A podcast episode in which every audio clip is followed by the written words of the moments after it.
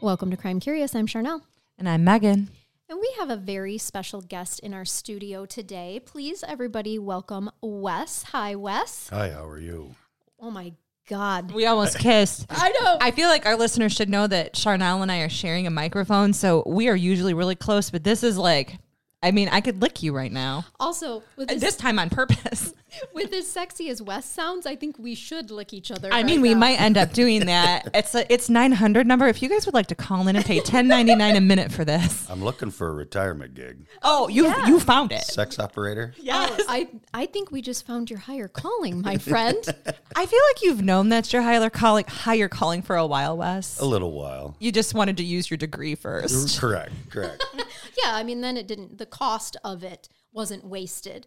But now it's time to get real fun, I think, because We have to do our gree-gree. it, we will, but we have to explain it to Wes first. Oh. He's new here. Yes. okay. So, Wes, And nervous, I might add, which is weird. that is He weird. doesn't sound nervous. He Okay. seems like he's in his comfort zone. Two women across the table, practically kissing. his wallet's out. yes. It Well, remi- it reminds me, I have videos I need to take back.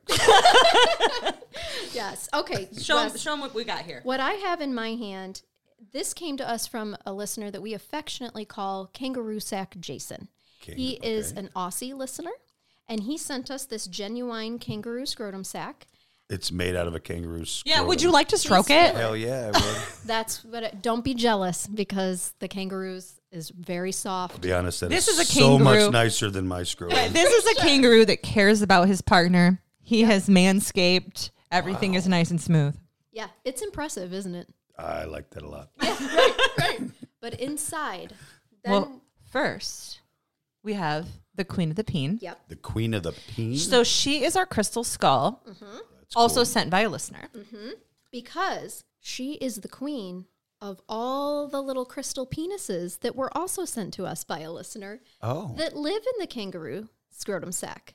And you know what we do before each episode, Wes, is Uh. we shake it for good luck.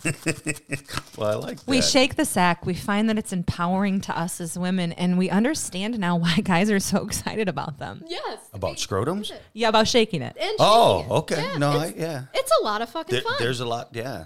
No, you stroke those Okay. for as long as you'd like. But the other thing Now, that do we I put these back in here? now sure, I mean sometimes Charnel gets nervous and she starts lining them up like voodoo princess style along the table when I give her a spooky case. But you Okay. do whatever you need to with So I them. Mm-hmm. need to shake it. you got it. Okay. And then we also had a listener send us raccoon bones. Yeah, so I just And- heard about that. Yeah. So what did you hear? Do you know so what these somebody are? at work mentioned that that it's a thing that to collect raccoon penis bones. I'm Yes. like, what? Yeah, so it's not our thing, but it became our thing. it, it did. we were gifted these very impressive hooked uh, bones, which we learned were the inside of a raccoon's penis, and they do appear to have some type of a a stimulator of some kind on the end of them. So we sh- we shake the bones. shake- Shake those. And I think Uh-huh. that prior to being recorded, I mentioned that it looks like it's a built-in come hither motion. And I think you hit the nail on the head because there's no other explanation for why it would have a hook at the end of it. That's exactly why the raccoon G spot. Yeah. yeah. Right, which explains why they're such jovial creatures. They're always they're always so happy. They've never had a bad The day. little trash pandas have never had a bad day. Oh, yes. Would you like to introduce why we invited Wes on today? So, how many times, case wise, we have dealt with situations where there's just, I I mean, Wes, I'm sure you can appreciate this too. Some bad law enforcement, bad investigations, really. And that's a lot of what we see. It's super easy to be critical with of law enforcement in those cases. We try pretty often then on cases where we've had really great investigation as well. And so to Charnel and I, we said we need to bring on somebody let's bring on a detective let's bring on somebody who isn't afraid of either one of us who is is willing to answer some questions that we have that the public might have about who you are what draws you into what can only be described as a super thankless field at this point in Very time much so. and and kind of just some uh, events in your life we we want people to know law enforcement We think that you're going to love Wes's stories and Wes in general. Um, but kind of funny A little bit. yeah, moments that's why you said, "Oh, not afraid of us. He can hang with us." So Right. that's why we had him on. Absolutely, because he he gets our humor, and uh, he's one of us guys. So should we start with I think we should start at the beginning. It was a warm day. No, I, I think I remember it was spring. It was spring. I think I met your mom once at fireworks and Yes. literally said to her, "Oh my God, you weren't hatched." Yes. Yep.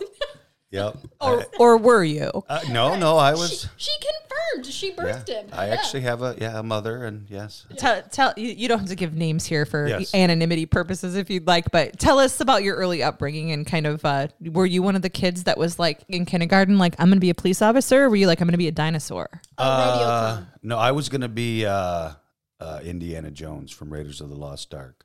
Oh, as you should have. I actually career day dressed up as an archaeologist with the, and I don't know why I had on short shorts, but that's the way I remember it now. oh, so maybe more like a. So your male mom was Dora the watching her- Explorer, I don't know, Wes the Explorer. but yeah, What by any chance were you not actually watching Indiana Jones? Was it like one of those like no, no, it was legit. I just porn I- versions and of maybe Indiana Jones at your mom's house? for some reason, I remember having on like short khaki shorts and like I don't and boots. And now I just want to call him Dora. That's a that's a that's a good nickname for the future. So no, I I uh, as a, as a child did not want to be a cop. Mm. Um, but and not to get into it too much, but I was kind of I've been training to be a cop since I was like eight years old. So he didn't want to be a cop, but you were training for it since you were eight. You're gonna have to give more information now. So like I was like, I don't want to get into it, but now But we're I making. think- But I'm him gonna get leave into you it. on a cliffhanger. Here, bite at this. but I think I almost have to because um, uh, my fa- my upbringing was a little rough. Um, my father was a, a, a rough man, um, uh, you know, substance abuse, violent. Um, my mother, awesome.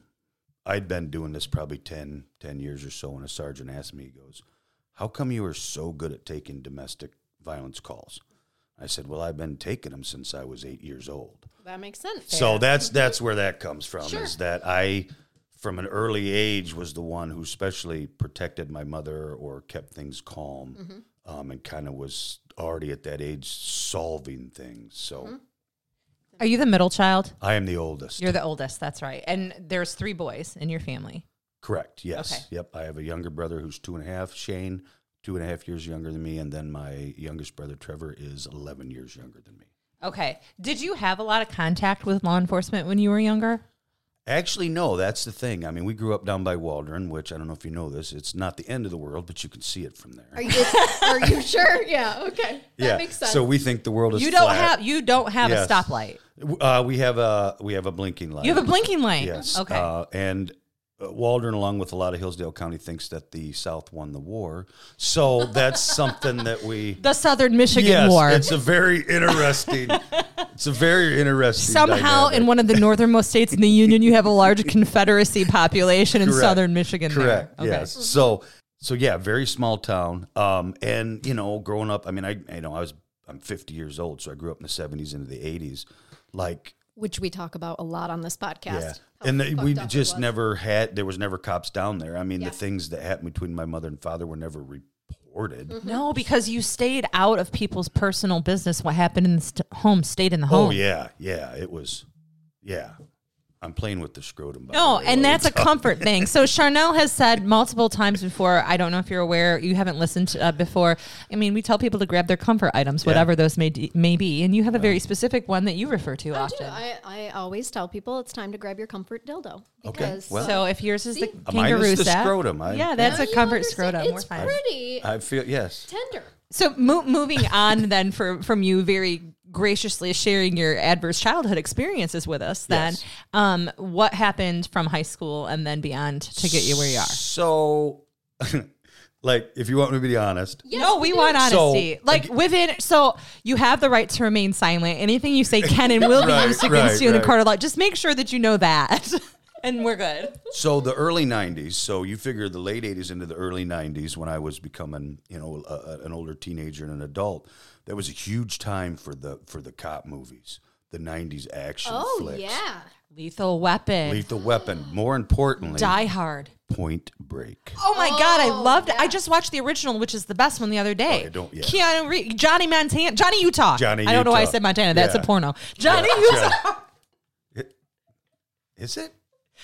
I mean, I don't know. I was Oh. guessing. Oh, oh, oh, oh. Wes is like, I, I have seen that one. I have haven't no seen that one. idea. Um, so yeah, so Point Break. I went and watched it in the theater, and at the beginning, it's raining. I don't, you guys probably know the movie, but it's raining, and he's on the uh, fire, um, doing firearms training on the range, and he's all wet and shit, and he puts gum in his mouth, and he's like blasting shit. And at the end, the instructor's like, "100% Utah," and he like raises his you know thumbs up or some shit.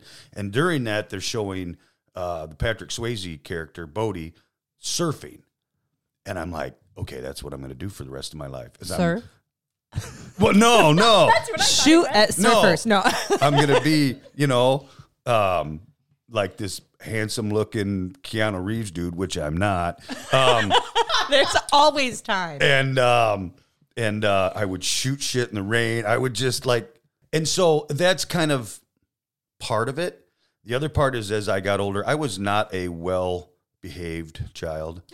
I'm shocked. I, I, yes, It is strangely when children are exposed to trauma, they don't always react like a, the quote unquote good kids do, Weird. My mother's nickname for me was the instigator.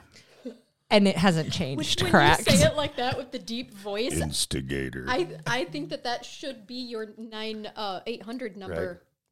also, handle. wouldn't you swipe right on Tinder for the, instigator? instigator. No, the one that the instigator. I can't even get that low. I'm And about then Oh, you're gonna I'm have about to smoke a cause some good pack. Problems. The- I mean, that's impressive. Yeah, so that It was my is. mother's nickname. I was, I just, uh, I couldn't behave. Mm-hmm. I just like to do bad things. I like to misbehave. I like to to break things. And I would say, what are bad things for you? Well, because like- for me, bad things were like I wrote in crayon on the wall. oh no, no, I, I, I mean, like I love to drive fast. Um, one time when I was a kid, um, some Hold on, how old are you again?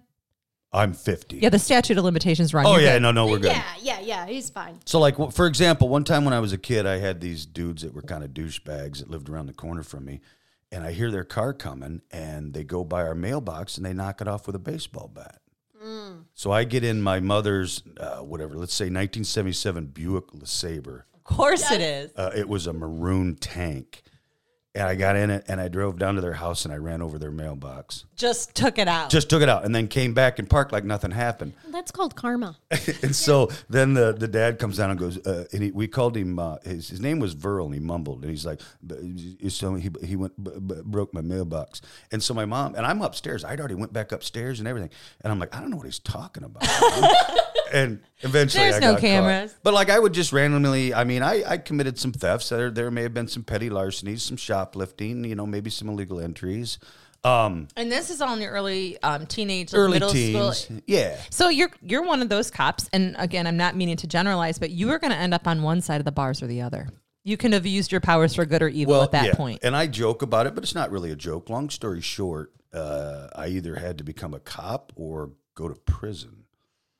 I think you chose wisely. I think I, did too. I also think that it just makes you a better cop that you've been through that and have those experiences so that you empathize more. You can treat your suspects, your the people that you're dealing with, the public with more humanity, more empathy because you've been in their shoes before, right? Yep. But just to touch a little bit how on you were saying childhood trauma and whatnot, why why do you think that you made those choices? Did it make you feel in control or powerful or what was, you know, obviously your frontal lobe not fully developed yet. He's still working on it. Yeah, He's only still 50. working on it. No, I meant that like now. Oh, Like okay. obviously your frontal lobe's still not fully developed. No, plus because you're a I- man. No, I'm yeah, just kidding. no. But Oh, we get dumber as we get older, believe it or not.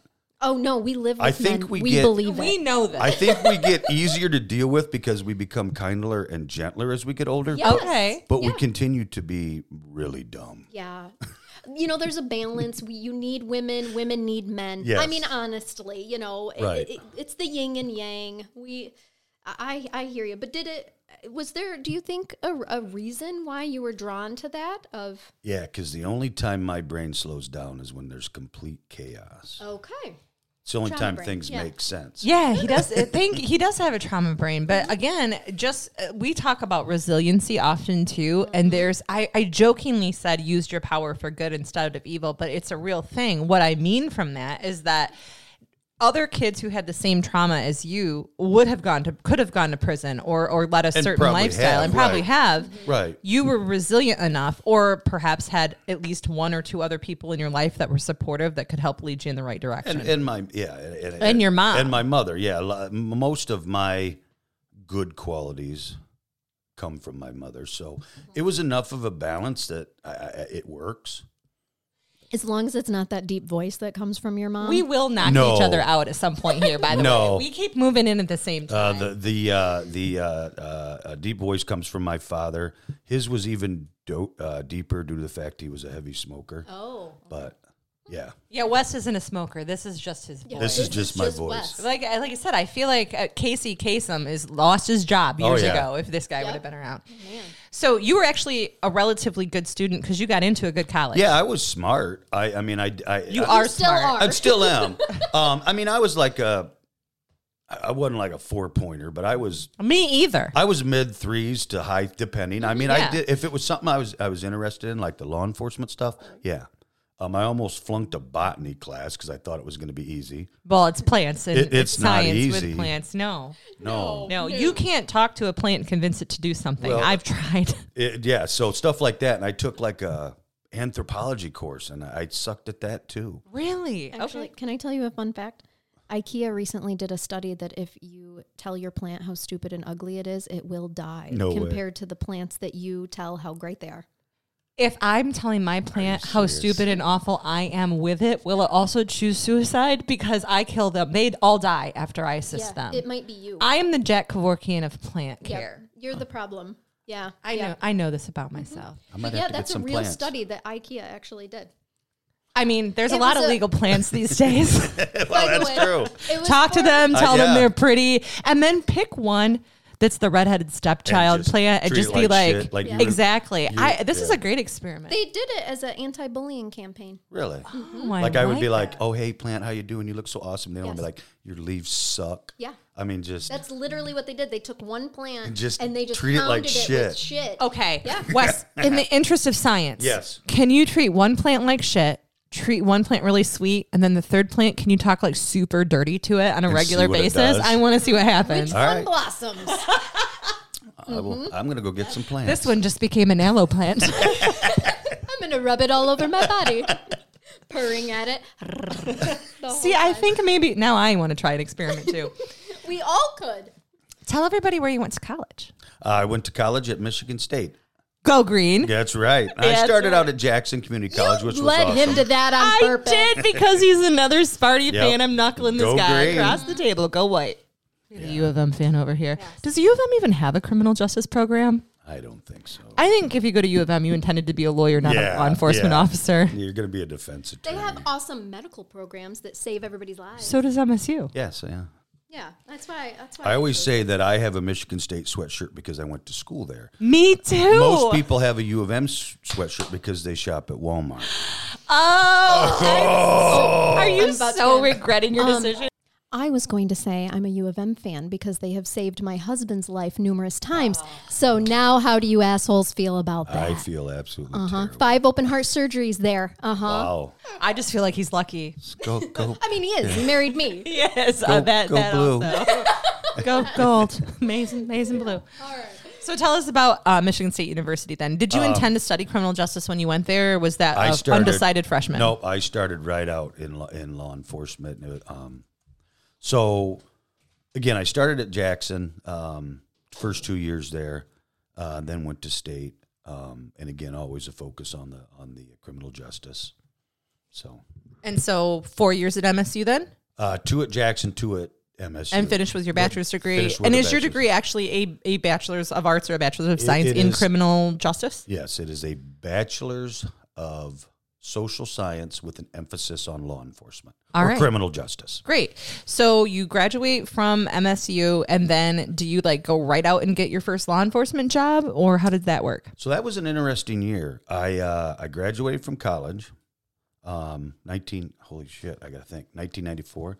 That's when you graduated from college. That's when I graduated so from you're a college. titch older than I am. yeah. So um, graduated, got married, started the police academy at Lansing Community College, the Mid Michigan Police Academy, uh, in August. Uh, that ran from August to November. Found out my wife was pregnant in December. Um, That was baby one. that was baby number one. Uh, so then I so I officially got my first cop job in April of 1995. Started working part time for Hudson Police Department, and then I started working for part time for Marinces Police Department. Okay. So, and you were living in our county, but traveling there to work? Yes, yep, yeah. Um, I moved back, you know, I for whatever reason, and maybe it's not. I mean, some people oh, Hillsdale, um, but I, this is the only place I've ever felt at home. So you're fine with the small time cop vibe. Oh, I love it. Uh, when you started in your law enforcement career, then actually had those first couple of part time jobs and such, did you have additional aspirations? Like, were you thinking, I want to do this type of thing? I want to study, you know, evidence or to be a detective? Or were you just fine being a beat cop at that point? I was just fine. I mean, I was I was young. I, I mean, I started copping when I was 23. And I think that I was just kind of enamored with the whole thing and there wasn't a lot going on in the smaller towns, which was okay cuz I was kind of learning cuz I didn't know what the hell I was doing. Um, and back then there was no such thing as field training officer programs and I'm glad you pointed that out. yeah. So basically, and even with the sheriff's office, I mean, I'll go to the sheriff's office. You know, um, when I first started here, I rode with uh, Dave Meyer, who you guys probably remember. He was uh, a hell of a road cop. Then Hell of became- a detective. Hell of a detective. Just a good dude. Um, I rode for him for like two weeks, and then the lieutenant, or well, I think he was a sergeant at the time, says, "You ready to be on your own?" And I'm like, I shook my head yes, but inside I'm like, no, No. no. Two weeks. Y- Yeah, it Of was only work, like two weeks. essentially, Mm-hmm. Yeah. Yeah. So I'm out on my own on second shift. I decided I'd never been to Montgomery, Michigan before. And I drove down and it was like foggy and I got scared. Um, you realized why you'd never been to Yeah. Montgomery, Yeah. Michigan. before. It's foggy. He's in a cop car. He's carrying a gun, and Right. he is nervous. And I'm Like, nervous. the, yeah, point this Mm-hmm. but out. one of my calls in that first two weeks, all by myself, and I didn't get there first, but I was en route to a domestic where the suspect had an axe. And I'm like, what in the fuck am I going to do when I get there? I mean, like, it just, Truly, yeah. yeah. So is that the first call that scared the shit out of you as a police officer? Probably. I'd had some other little things. Like I'd been in some pursuits and fights and stuff, but that was the first one where it felt like really real. Like, Like, I can't believe they're letting me do this Yeah, job. Like, like, yeah. I'm in charge of this. yeah, like I'm driving 100 miles an hour, I got a gun, and I'm talking on the radio, and I'm about to deal with a dude with an axe, and I'm like, How Holy do you deal with shit. a dude with an axe? Right. Yeah. And, and it turned out well to where, I- like, I was a second or third officer on scene, and th- there was a very brief standoff per se, where he then put the axe down and, and was, you know, placed under arrest. But De-escalated. Some verbal negotiation, Right, yeah. de-escalation took Like, place. drop Were it, you involved? motherfucker. I mean, that's yeah, Thank you for clarifying. So Yeah. not in terms of de-escalation, Yeah. it was more of a Yeah. command. Yeah. you made a request It and he made it right. complied. They com- Yeah. he complied. Was that your request or was that somebody else's request? I think every most cops for whatever reason. I read this in a book once too. Um, I, ca- uh, Wambaugh, Joseph Wambaugh. I don't know if you've ever did the Onion Field, and but he discusses the fact that when cops give verbal commands, uh, you don't necessarily know what they're saying, other than it ends with motherfucker. Okay. So, and I apologize if I'm using the word motherfucker. no, too and much. is motherfucker like a verb or noun, or It is it can just be kind of any universal? one of those things. okay. Yeah, which and and uh, unbeknownst to me, I think it's not just a law enforcement word. I think it's a military word also. Oh. My my father was a huge fan. and One of his favorite phrases was like the house could blow up and he'd look at it and he'd go, Well, ain't that a motherfucker? So Yes. All the different ways you Yeah. can use it. so yeah. so yeah. But so no, yeah, I guess to get back to it, you know, all all of my training was on the job, like literally learning it while you were doing it. Mm-hmm. And you learned so after my f- brief stint, I only worked like a couple three weeks by myself and then the schedule changed, then I went to nights. And I'm working with these old dudes. Um, you know, the, the, and the cops at that time who were my age now had been, you know, they were military veterans, they were big, they were burly. Um, so They had their own brand of justice. they, yes, they did. Um, I mean, these guys were bone breakers, you know, and and but But at the same time, these same guys who I happen to know too are also the guys who would be like, okay, I'm on, on this MIP party. We're just calling everybody's parents so you can go home. Like they weren't necessarily out to Yeah, jam, jam no. people up either. They No, could like- they made right decisions. like what I used to do when we go to an MIP because you don't want to deal with that bullshit. So what you do is you scream into the driveway with every light siren that you can come up with, And then as the kids run into the field, you bark like you go, "Rah, rah, rah, rah, rah," so they think it's a canine. And you can just, oh shit. No, it's great. Yeah. And you could just hear them fucking running through the corn. So yeah. It was so real, it made my dogs bark. Big dog, big dog, bite me. So yeah, but no, these. I mean, like I said, these dudes were bone breakers. Like they were, they would take care of business, but they were also kind and funny and and care, you know. And so uh, that's kind of where I learned a lot of my skills was from watching them and being with them on calls. And as you, I, as I became more confident in my job, I realized that just because you'd been in law enforcement a long time didn't necessarily mean you knew what the hell you were doing. So you, you know, so you started to kind of gain your own confidence and take what worked for you and and you know and things that didn't that you know you, you you just kind of kept kept to the side. Um, but very early in my career, um, I'd been a cop four years um, when I went into dope. Um, I worked for Omni, the multi-jurisdictional. He thing. didn't do dope. I didn't. Yeah, He was. I didn't do drugs. I was a Investigating drug it. Um, officer. A yeah. Um, multi-jurisdictional drug team. Yes, and and honestly, that is probably where I learned most of my skills because it'll being undercover and plain clothes allowed you to have to be a cop without all the other fancy stuff. Like you didn't have the uniform, you didn't have the the car, you didn't, you know, and so you kind of learned to talk to people more on a on a on a natural level. Mm-hmm. Um, so I learned a, a lot doing that. So um, I did. Did that- you like working narcotics? I would have done it my entire career if I could. have. That was my next question. So you and and I don't know if our listeners know this, but there's a there's a time limit on working as a narcotics enforcement officer. There really is. Yeah, our at the time it was like um, our, I think our our max was three years. Um, I And is that because you gain notoriety in the drug communities, or is it for burnout or a combination? uh, combination back then uh, um, we did a lot more um, undercover purchases, so eventually you would get burned, but also the burnout because I mean. Uh, we worked so multi-jurisdictional, so we worked Hillsdale and, and Lenawee County. Meth was not a big thing yet; it was mostly crack, especially in Adrian. So it wasn't unusual for us to do three, four, five search warrants a week, where you're kicking indoors and shit. So it, it's a blast if you have a good crew. We I had a great crew to start out. My crew at the end was was okay, but my first crew, I mean, we were just tight, and it's just a blast. But you eventually get burned out. so how long did you work in that particular position? I did that for two and a half years. And then after that, you went back to regular. I went back Mm-hmm. Road to, patrol. Yes, the the the hope was that I was going to go into the detective bureau for many different reasons that didn't work out. So I ended up back on the road. Now you did end up in another narcotics enforcement team, though. Yes, um, When was was that about? It was when I was at the prosecutor's office. was so gonna was say, it? it was when I was mm-hmm. we at the worked prosecutor's together. office. We all worked together. Yeah, just so you guys all know that. for some reason in my head I want to say like 2010, and I don't know if that's That might right. be about right. Yeah, because I started in 2011.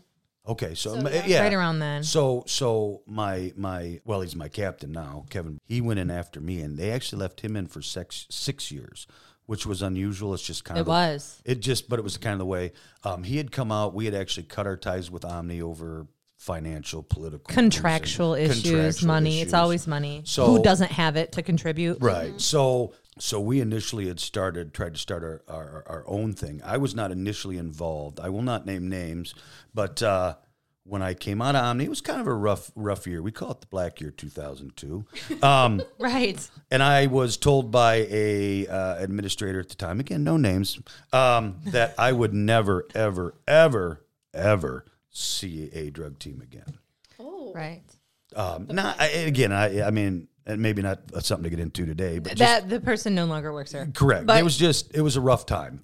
Um, but so and it was and just so you know it's a rough time but it was also a necessary program and and again i'm coming at this from a prior prosecutorial perspective i mean we we enjoyed our, our drug guys because um, your case volume was increasing and not because they were drumming up business at the time it was because it was out there and there were actually com- cases coming in yeah, um, and you don't have to name names. I mean, the names are what Rosie, Trigger, Sugar, Drug Kitty. Yeah, like yeah, those are yeah. those are the husband. Yeah, Those are the names. So but yeah, so basically, oh, guess which one Drug Kitty is, by the way. That would be this guy. yeah, I so. figured that he's gonna have Kitty. But So I feel like I at least have to tell the story. Let's Yeah. entertain the audience. Yeah, there's a Wes. story behind that. I imagine. So I had for I'm not sure why on the road I had ended up with this kitten Like this old lady called. I'm 'cause not she- sure why Yeah, I just no- ended up with a kitten. Yeah. Voice like this, you Yeah, know there's going to yeah. be a Right. Yeah. Here, kitty, kitty, yeah. kitty, kitty. So uh, get in the car. so I end up with this stray kitten that this old lady had or something, and I'm just driving around with it. I don't know why, just to amuse myself. Um, like because when I would talk on the radio, it would meow and shit. I was just having a blast. and so I rolled by these dudes um, who I knew were dopers and shit. And they're like, "What's that?" I go, "That's my drug kitty." They're like, "Bullshit." I go, "No, not bullshit. You probably don't know this, but cats can actually sense drugs better than dogs, right?" And I said, and if my kitty meows, that means you have drugs, right? and thank God, I don't remember if I pinched. I don't know if you can pinch a kitty and it meows, You can pitch a kitty. but somehow I was And it'll able. meow. and also a cat. I was able. I was able to elicit a meow from this cat, and these fucking dudes freak out and run, right? So that's the story there. drug kitty. I eventually, somewhere around that time, I got a call from a, uh, a supervisor. Said, "What are you doing?" I go, "I'm working." Well, what is it I hear on the radio? I said, "That's a cat." Why do you have a cat? And I explained the story. Then they're like, "Get rid of the fucking cat." So I took it to the shelter, and that I was- like how you say, well, I have a cat. Like, it's a total normal thing for Yeah. you to have a cat. I'm just- I'm glad you're an animal lover, and Yes, I you love animals. you helped that cat. It was like a job shadow. Like that cat Correct. is going to have a great future Yeah. someplace. The drug kitty. so that's where Drug Kitty come from. Can I give you my favorite West story from when you were back in the drug team? Okay, circa 2011 Oh, I think I know where we're going. 2012 Uh, we've had so many Yeah. good times together wes but m- my favorite is the approximately 3 a.m out in a trailer in uh oh gosh what does our our uh, old supervisor riley call frontier front air. that's Yep. what she calls it We were just out, Front air. we were just outside of front air. That would be Yep. spelled frontier, as in the western frontier, but in Michigan it's frontier. Front air.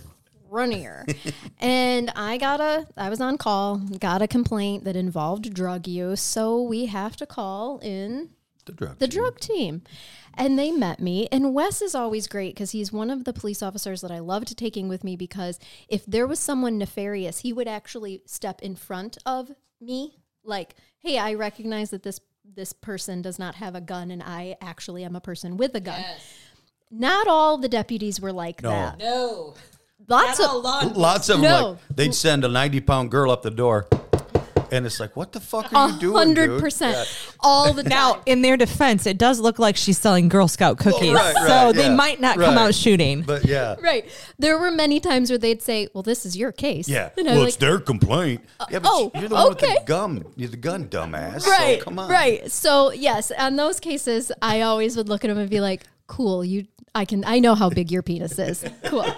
So I take Wes in. It's about approximately three AM. And there's she's got didn't she have the needle like in her arm when we walked in? It was She It was, was- more or less in the process. Yeah, yeah.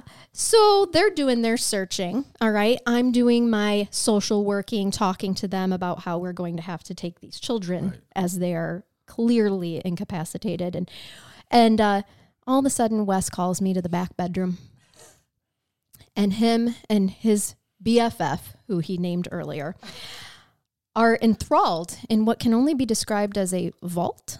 A vault A vault.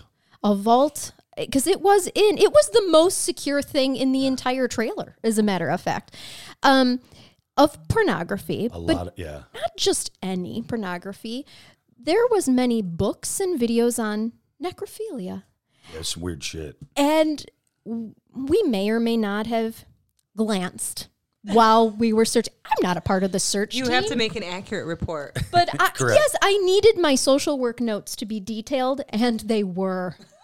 they were. Let me tell you, that's that's one of my fondest memories. And then I think it was only like a week later, and I took him out to Cambria and the scary apartments out there, and he was like, "Charnel, you always take me to the nicest places." Oh, yeah. The haunted. The That old. one- We've got to start going on better dates. the Yes, old- yeah. that, the old. that one was insane- yeah, terrifying. Mm-hmm. That place is Oh, the scary. asylum. Yeah. Yeah. When it blew up from the meth lab, the. the He's not joking. It, it really did. Somebody was using a Yeah. red pea method, right? And, uh, and blowed shit up. was, or uh, was it it, was the a one shake and pot? bake, Was it but a one? yeah. Okay. Mm-hmm. And they were like in a bathroom. They had towels and shit. So it, it basically built up a combustible gas. Mm. And when he went to burp the bottle, it boom. He burned his throat like he literally had a uh, the outline of a two liter bottle on his, On his t-shirt chest. that had burned. And it kind of burns you from the inside out with a meth burn too. yeah. Like you can see it externally, but it's burning from the inside out, like Satan's crawling through your skin or a Sigourney And it Weaver busted out style the glass situation. in the hallway windows, and we found a piece of glass embedded in the in the in the uh, lawn where it had s- basically spiraled and stuck into the ground about forty yards. that away. is terrifying. Luckily, nobody got hurt. Right, Other than the- neighbors, the- like the you wonder why method. meth labs are so dangerous, Yeah. right? But Projectiles were something you might not have thought so about. there's a third floor there that they that's been locked off for years, and I, I had always convinced myself that it was haunted. So You're the, not wrong. So the entire time we're out there, they're doing their shit. I would periodically take my light. To Oh, look- yeah. to see if I Wes's could. flashlight was all over the place Oh on yeah, that to property. see if they were yeah. So well, but and why were we never there in the daylight? Those calls only always at ever dark. came in in and the you dark. Mm-hmm. would hear shit. You would hear doors creak. You would hear people yelling. You would hear running. It was just weird. it was wild, man. I hated those.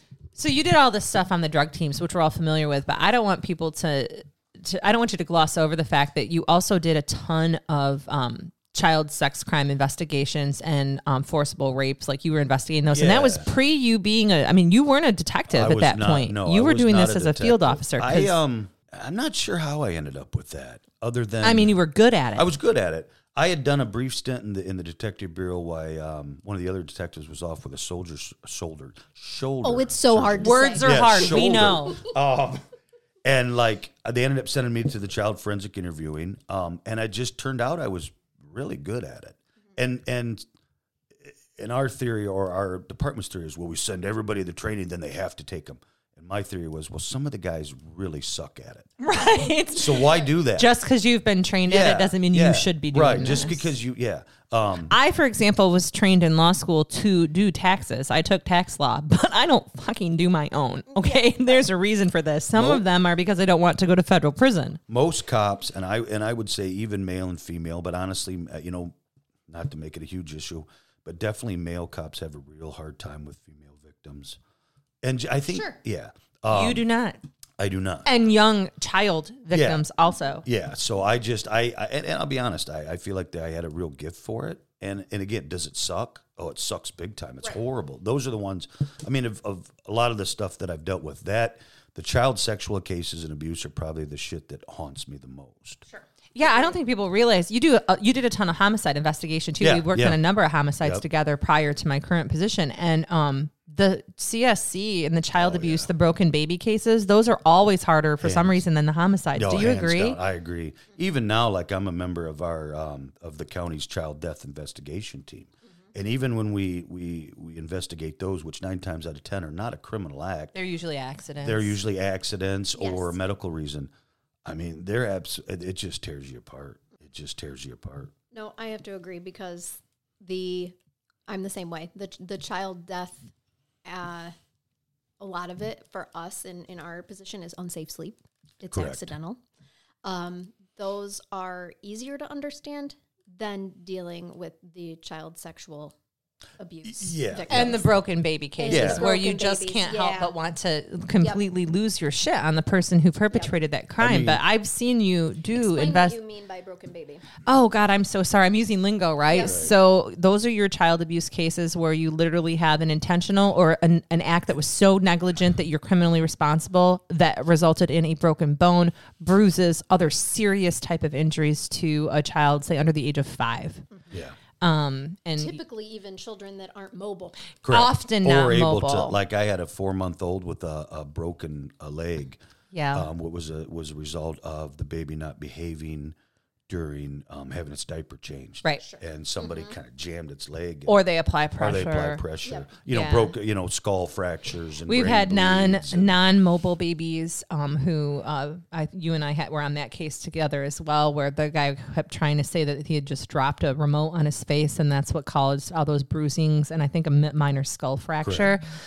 And luckily, f- you testified well and explained what what was told to you because all that comes out, you know, a voluntary confession, what you saw at the scene, but also then the expert saying, "Oh no, it could have been from a remote if you had dropped it from a two story building onto his yeah, face." yeah. like those are the aha moments where we sat there thinking, yeah, we've got this, we've got this nailed. and, and it's you know and it's it's difficult because a- as you guys c- know from your Mm-hmm. careers you're you're sitting across from let's be honest a complete piece of shit and all you want to do is make them unalive. I mean, let's be honest. And um, you and we're not allowed to. 'cause and we're we not have to allowed remain to. There's- professional. there's so and many act like rules we and- give a shit about and- how their day's right. going. And so Yeah. you have to, you know, you have to be able to not treat them like shit to get what you want, so Yes. that you can Yes. put them in prison or make them held accountable. So You know what I found is twisted as this is, but as a female who looks unintimidating, it, I don't have that problem. it you no no, but you can lay on the sugar a little bit, and you'd be surprised at what men, especially, will think that they're turning you on by talking about. Oh, I you Oh, you and I boy. have had this happen on multiple occasions. You wouldn't believe what happens even just going into court with y- the, Oh, I'm some some of sure. these people. I'm so sure. They're I, gonna am sure woo Wes the has had. woman judge. Well, first of all, I happen to know that Wes has had issues with this in the field as well, with uh, women um, flirting with him while at work or He's being very investigated. flirtable. I- I, yeah. can see why. I'm not the most, yeah. Uh, badge bunnies. Oh, It's like, oh, thank you, sir. Um, I, I just appreciate, and they would like touch your arm and. oh like, my God! not Don't say anything. that. I, talk, I touch people when I talk to them. Sure. been Now, what do touching you people this think whole about time. me? Yeah, no, but I it was do. just- he just has me completely Yeah, second and- guessing my entire life. I like talk to people I just met and touch their arm, their Yeah. shoulder. Yeah, I'll cup their hand, Or holding hand, hands. Right. their hand. But you, you know, yeah, there was those situations, you know. I think you can you can feel the difference between like you know how doctors are taught to like do a caring hand on the Yes, shoulder. yes. There's a difference between like genuine like thank you so much and like thank you so much sir. Right. You know. Yeah. right. Yeah. Like you I mean, can I- feel the difference. I was I was young I because I was still working in Morenci, and I actually for whatever reason we caught some kids at an MIP, and this gal she was attractive. a mom. No, no, no, she was a, like a like a like not eighteen or nineteen. Oh, okay. And- and you're only 23. Right, and I'm writing her the Oh, okay, ticket. yeah. I'm writing her the ticket, and I and and she puts her hand on my leg, and she, she goes, "Is there anything I can do to not get this ticket?" oh. And I, you know, I was happily married at the Make a time. good and- choice, And, make a a good complete choice. square. And I'm like, no, ma'am. I mean, I was just like serious as a heart attack. Right. No, the law's the law. You're getting a minor in possession ticket or some bullshit like It that. reminds me of the joke. Have you seen the joke where the police officer pulls over the lady and she's all cleavagey and whatever, and he comes over to give her the ticket and she goes, I thought you didn't give hot women tickets. And he goes, I don't. I don't. I'm glad you knew the joke. in, in, in a lot of To me, professions. that's law enforcement ethics 101. yeah, it's it should be pretty obvious. Yeah, you, you have to. You know, we get a lot of um, we get a lot of bad police work. Uh, we get a lot of um, cases where, realistically, it's not maybe even bad police work, but it's just that lack of training piece. And you're in a small town. Which is real similar to cases that we deal with where we have some ineffective police work, at least from our perspectives. Right. And we're very careful about how we characterize it, but it's also pretty obvious. How do you become good at something when you only get two homicides a year in a county like this? Like how Oh. And the resources are limited. yeah, how do you how do you do this? And even if there's nothing formal put together cuz I don't Yeah. think there is, how do you get good at it? Or is this just natural? Do you just get lucky with a good cop? Um, I think I think that the, the bottom line, the basis is someone who's naturally a good cop. And, and and and and honestly, the- it sounds like when people think of a homicide or they think of a sexual assault case, sometimes they think they get overwhelmed just by the mere fact of what it is. Yes. Which in reality, it's kind of the same as far as how you investigate it as uh, uh you know somebody getting their mailbox smashed or like right. The, the- steps should the be steps the same. Mm-hmm. are always kind of sort of the same. You know what I'm saying? So if you have good skills with someone, let's say, you know, in a child custody agreement, you know, you're a dispute or you're a peace officer standby or uh, domestic or what, whatever it is, if you've got good skills in those type of, of investigations, there's no reason you can't then put those towards more serious investigations right. because you know, and, and most things, and it's what I always do, you know, because I trained for a long time, um, was a field training officer. One of the things I would always say is, nine times out of ten, once you get the situation held down, you can slow down and figure out what the hell you're going to do, and that's a big part. dealing with victims is super important um, and we speak a lot with victims families on here and even have interviewed them in cases and m- the ones that we've interviewed usually have had the same issue where they there's been police investigation and sometimes it's not bad police investigation wes but it's just led a certain way i mean there's investigation bias Oh, correct. right Yes, there is very much so. so you decide that something's happened and so those are the things you're going to find have you ever had a situation where a victim's family has come to you and said listen i understand that the evidence is leading you this way but can you please consider this other information i have Oh yeah, yeah. No, I mean that's happened a, hun- a thousand. I mean probably a thousand times. and then and then what happens with it like are you a cop are you a police officer who's willing say to look into that well i'll say cop but sometimes some people don't like it i mean are, are you a cop that is willing to to look into their Yeah, because in in, in you know, and in, in, especially Chanel from DHS, you know, with like the um the you know forensic interview and whatnot. There's always that alternative hypothesis, Right. We Yes. talk about that a lot. So- explain that though from your perspective So- what the what the alternative hypothesis seeking is So, and especially, I guess if I kind of try to tie it in with with with victims and victims' families, there's almost always like what actually happened, and then there's some theories of how it could have happened, or maybe that it happened completely different. My thought is, as as a law enforcement officer, you don't do your due diligence unless you explore those other avenues. and we, by policy, are required to. Correct. Correct. Um, unfortunately, again, in law enforcement, especially with sexual abuse cases, you often have uh, victim blaming uh, Very amongst often. officers. Yeah, we we talk about Well, that. she a lot. wanted it. No. There's no way. Like for example, you know, and just the way I talk, I had one where uh, uh, a girl was for, uh, forced to perform fellatio on on two men, and and my sergeant at the time's like, "You can't force somebody to suck your dick."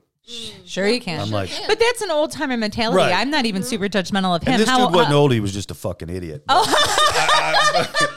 but okay Yeah. okay in the interest of honesty today we have yeah, um, This but is why we invited him on. Yeah, because we knew but- he would be honest. but you know, and and that's something like I, I used to, yeah, I, that's something that I has always irritated the living piss out of me. Well, she wanted it, you know. Oh, she's just reporting it, like oh, this isn't going to be a good case because it might have been a consensual thing to yeah, start off with. yeah, yeah. But again, you can. I mean, I've had them where I've been able to prove this. Yeah, it started out consensual, then it went sideways. right. But most people are like, oh, they, she wanted it. Okay. So yeah, so no, so I. Do you think they're training police officers different now? Oh God. What a loaded question, right? Yeah, that's a loaded question. Uh, yes, I think they are. I think they well, are in bigger cities. Yeah. Where they have more resources. Yeah, I mean, I think that because of things which I totally agree with, um, because of some of the bad policing, agencies with the ability to train or educate better are doing that, which is awesome. Um, in, in, in rural in rural law enforcement, I'll be honest, I think in most cases because of budgetary issues, um, you're going to have officers that are naturally good at it. Yeah. And you're not going to have the ability to train guys that maybe suck at it, but at least if you gave them the training, they could half ass it. And, Okay. okay. Okay. Got I mean, does that no, make sense? It does. It absolutely Yeah. does because it, it points to the bigger problem of the budgeting Yes. is the bigger problem. And hopefully the people that are naturally good at it, the people who suck at it, can learn from the people who Right, are good right. at it as long as their ego doesn't get in the way. And in bigger places too, you know. I mean, let's take let's take uh, a Jackson, maybe not big, big, but bigger than we are. You know, you can be an aggressive street cop. You take a sexual assault. You basically go in, you get the information, and you leave.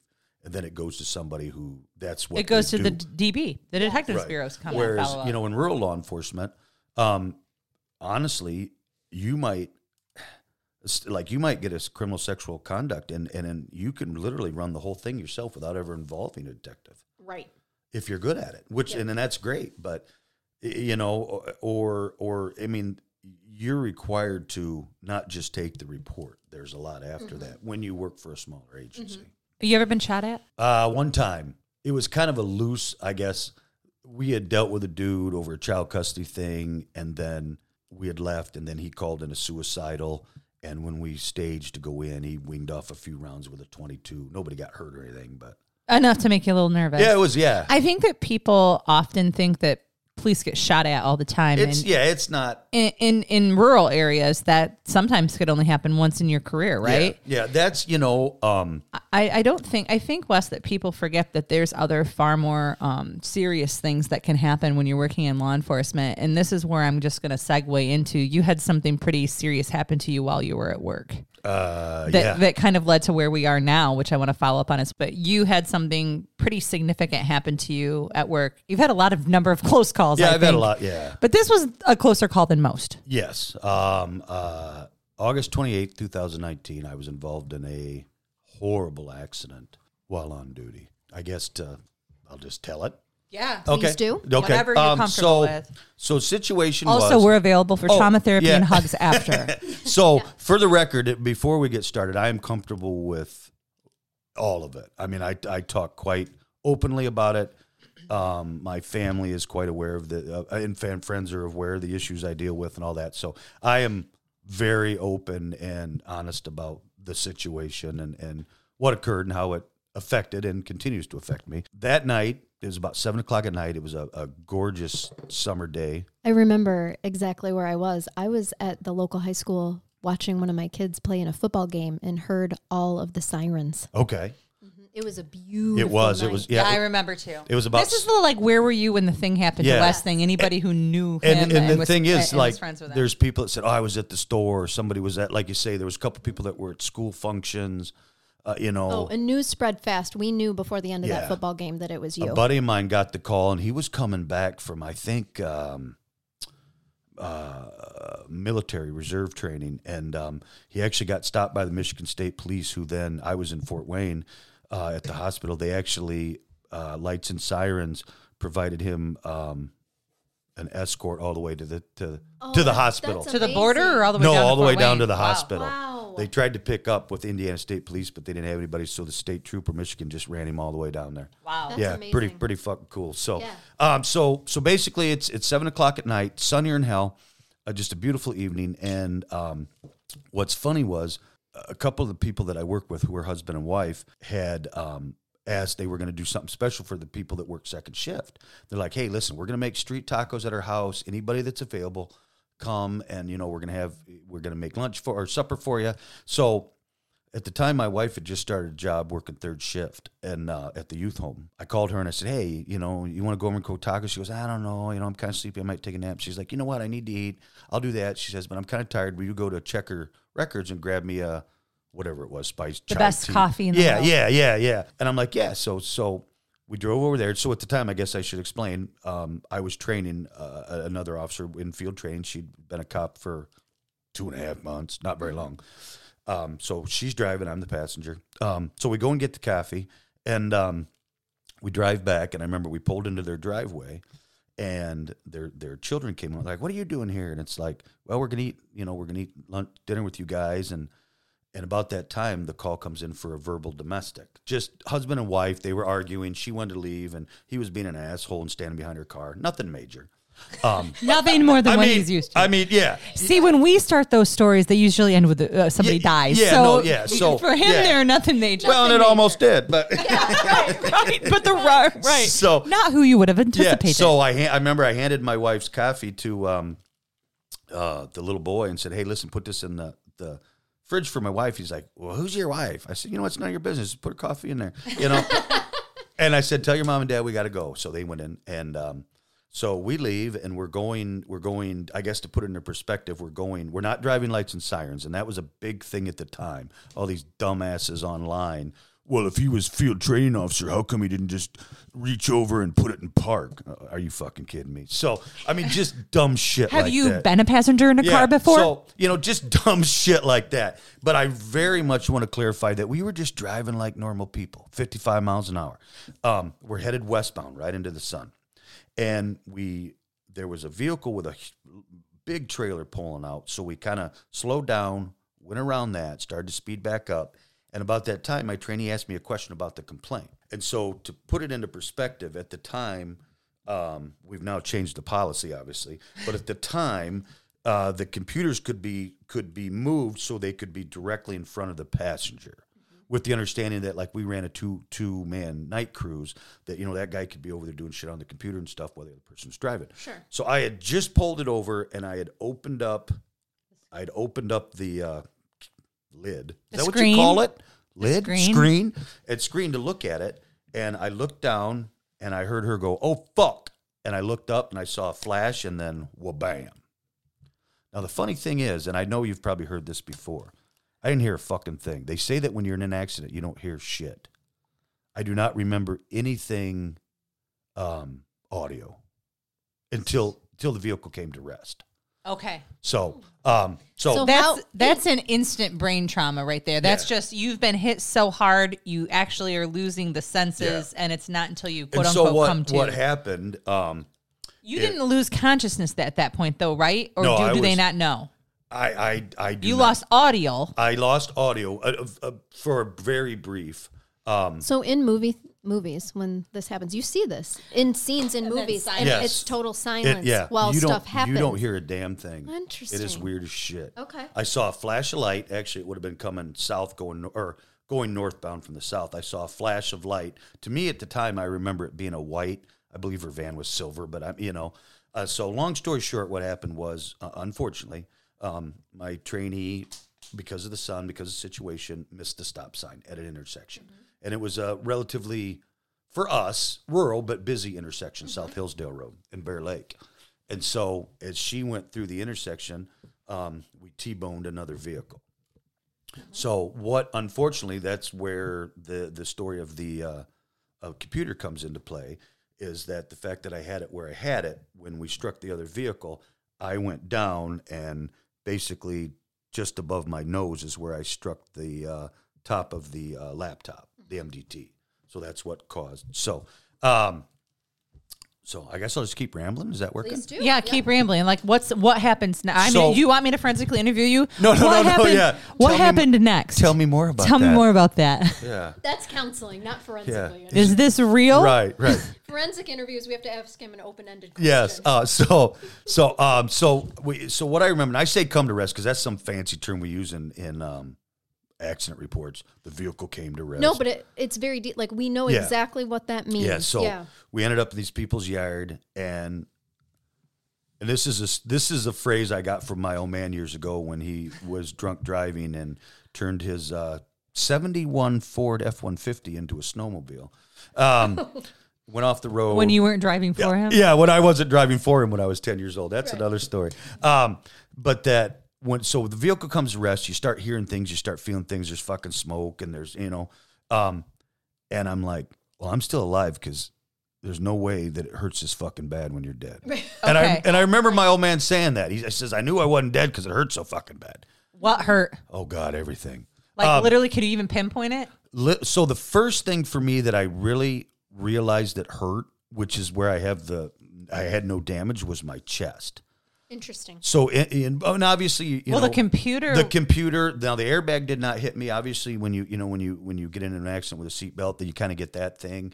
Um, but my you were wearing a seatbelt. I was wearing a seatbelt. Yes. Um, my first initial thing was that I was fucked up on the inside. I had internal in, internal injuries. Uh, you had convinced yourself of this. I just I was assessing. Okay. Uh, and again, um, it's like, oh, I'm fucked, right? And and so from there, it's like, but I was, and and and again, I'm I'm I'm I'm not a badass. I just I'm I'm just gonna tell it the way because I didn't want to fucking die, and so not.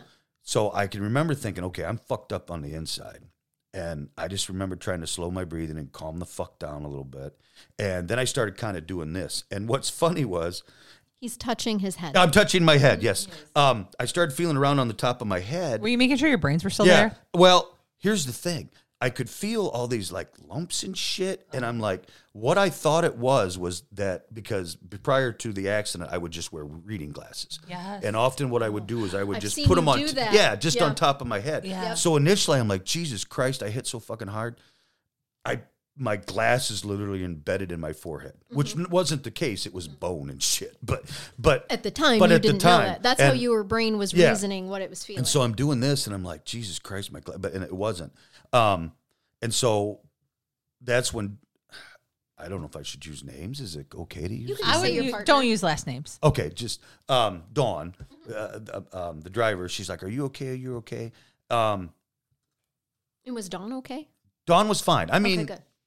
physically, God, yes, right, yeah. right. I mean, Fit- right. So right. she p- would- whiplash or any bruises Uh, or just some- anything. some- she didn't have a computer in front of her. she had a steering wheel and she- an airbag. Yeah, you know, And and, her seatbelt. honestly, the I mean, I mean, she yeah, she had some minor cuts and bruises and stuff, but minor. And and I can remember her going, "Are you okay? Are you okay?" And I'm like, No. "No," but she's like, and again, I'm not knocking her, But she was new at this. Yeah. And she's like, you were "Wha- training her. well, yeah. And again, two months, two and a half months of being a cop doesn't Prepare you. prepare you for anything. No, that's like going on a hunting trip with your dad and something bad Right, happens right, to him, and then right. you're asking him to help you help him. Right. So she's like, "What do I? What do I do? What do I do?" And what's interesting, and I'll just briefly cover it s- because it'll make sense, is I was involved in 2002, the dark year. Uh, unfortunately, I was involved while on patrol. I was involved in a fatal accident where a drunk driver ran a stop sign in front of me. I t-boned them.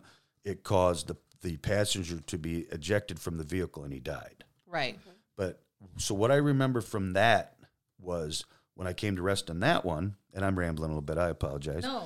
uh, was that my my music radio or the car radio was still going, where I could hear music, which led me to believe I still had power to the car, so I was able to call out on my microphone.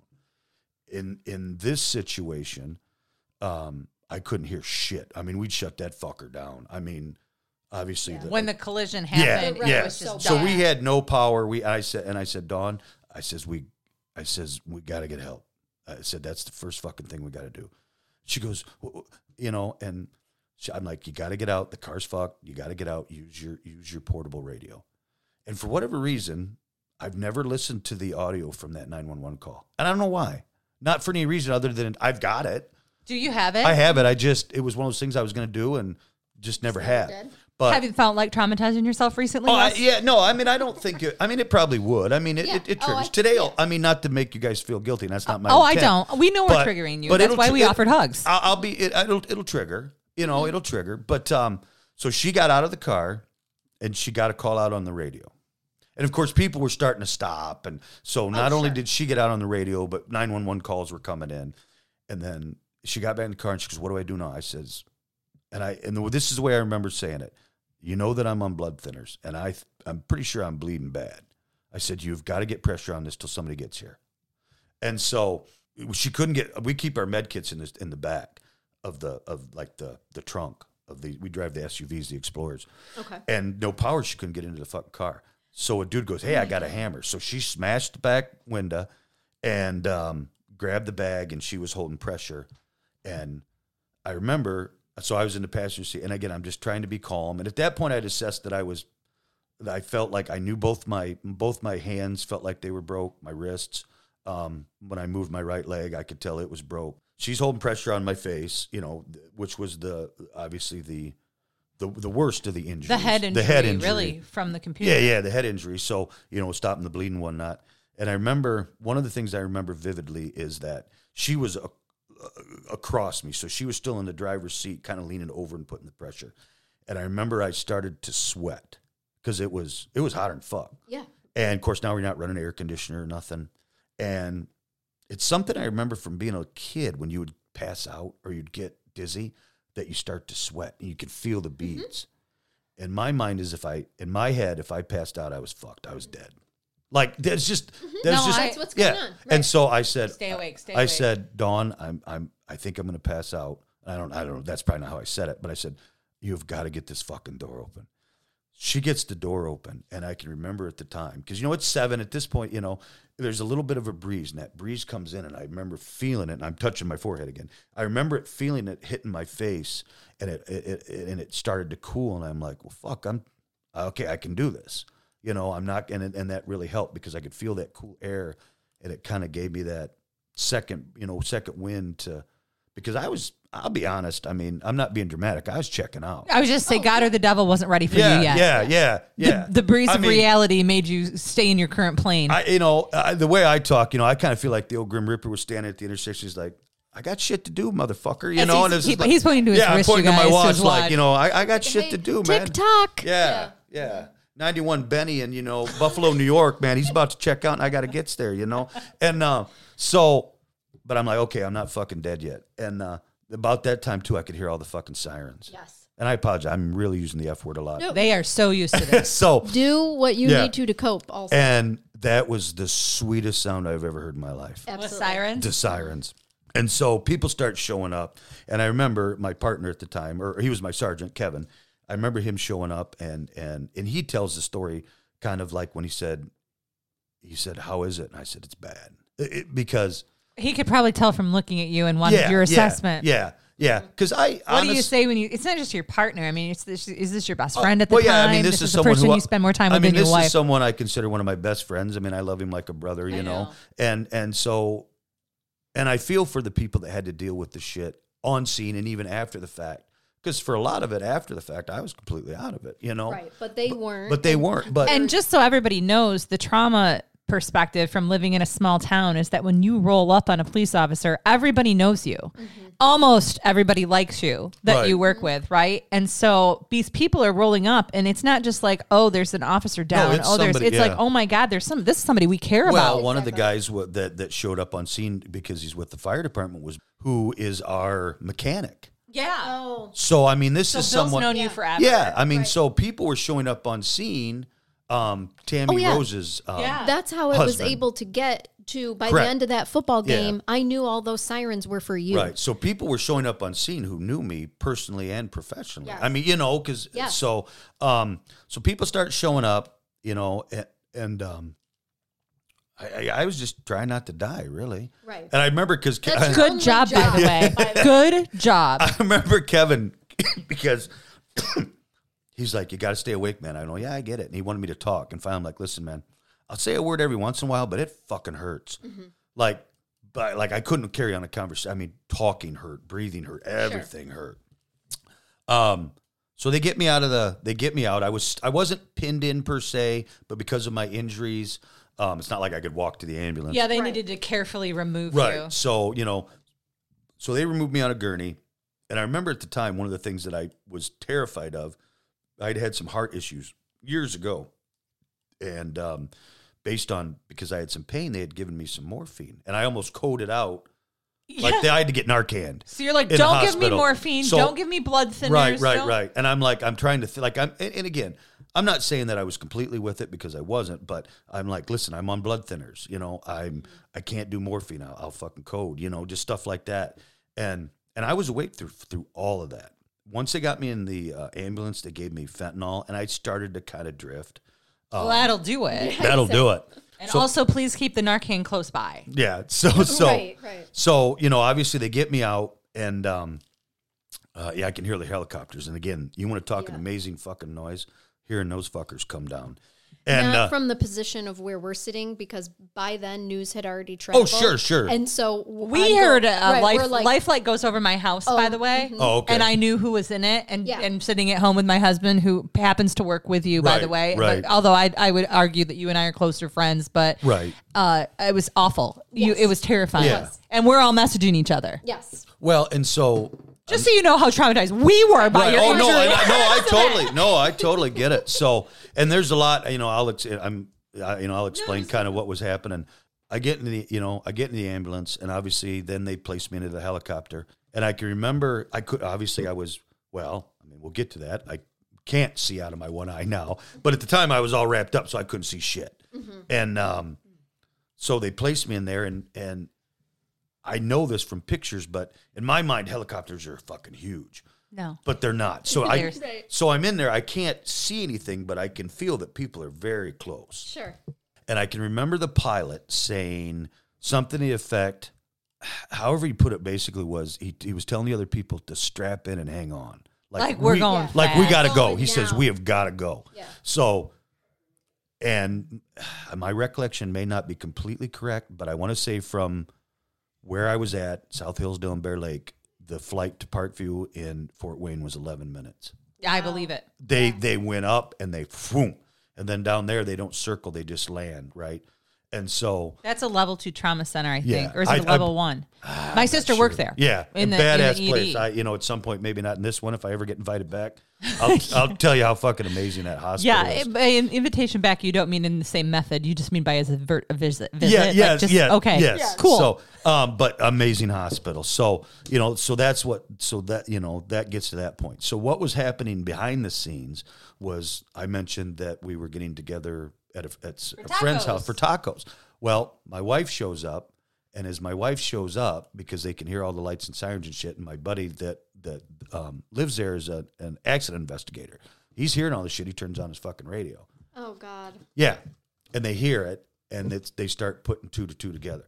Were you at TJ and Q's TJ and house? TJ and Quinn. Yeah. Yeah. Or I should I should- I don't. Yeah. yeah it was so whatever. so I'm just yeah. trying to figure out who was down there. a 'cause you couple have who couple I of- yeah. a couple who I work with who are amazing best friends and were amazing through that. They're awesome. Just yeah. So so my wife walks in and they're listen you know they're listening. Well, and they turn it down, but then doesn't they're like, matter. "Hey, th- you know, hey." um, Heidi's like, "Hey, what's?" And they're like, um, "I need you to sit down." Oh my god, worst day ever. Yeah, Yeah. Wes has been Yeah. in an accident. Um, we don't know how bad it is. I mean, they didn't know shit. No. They knew there was life flights. There was talk of a of, of, a, of a female being life flighted, which turned out to be the driver of the other vehicle. But there was concerns for for Dawn for the driver.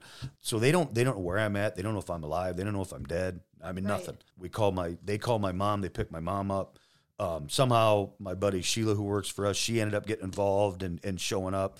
And so they get my wife and, and my mom to the hospital. Um, and again, we're still trying to figure out what the fuck's going on.